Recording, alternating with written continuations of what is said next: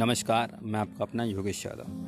छत्तीसगढ़ की बात करें तो छत्तीसगढ़ में कोरोना वायरस का खतरा बढ़ रहा है।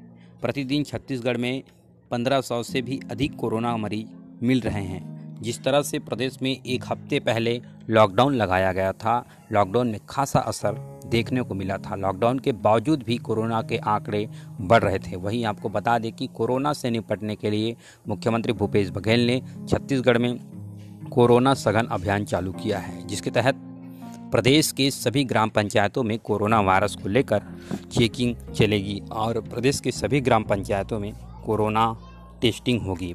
सभी गाँव के सभी लोगों को कोरोना टेस्ट कराना होगा, जिसके लिए हर गाँव की अलग अलग डेट जारी की गई है।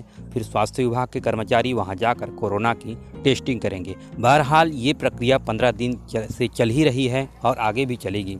फिर भी गाँव के लोग कोरोना टेस्ट कराने से बच रहे हैं। वहीं आपको बता दें कि कोरोना की टेस्टिंग जितनी ज़्यादा अधिक होगी, उतनी ज़्यादा कोरोना के मरीज़ मिलते रहेंगे और उनका उपाय भी स्वास्थ्यकर्मी ने ढूंढा है। उनकी एक एक मरीजों की अच्छी तरह से स्वास्थ्य की जानकारी और उनके पूरी देखभाल की जानकारी स्वास्थ्य विभाग की ज़िम्मेदारी है। अतः मुख्यमंत्री भूपेश बघेल ने प्रदेशवासियों को निवेदन भी किया है कि आप कोरोना टेस्ट अधिक से अधिक कराएँ ताकि वो समस्या बाद में ना धन्यवाद योगेश यादव।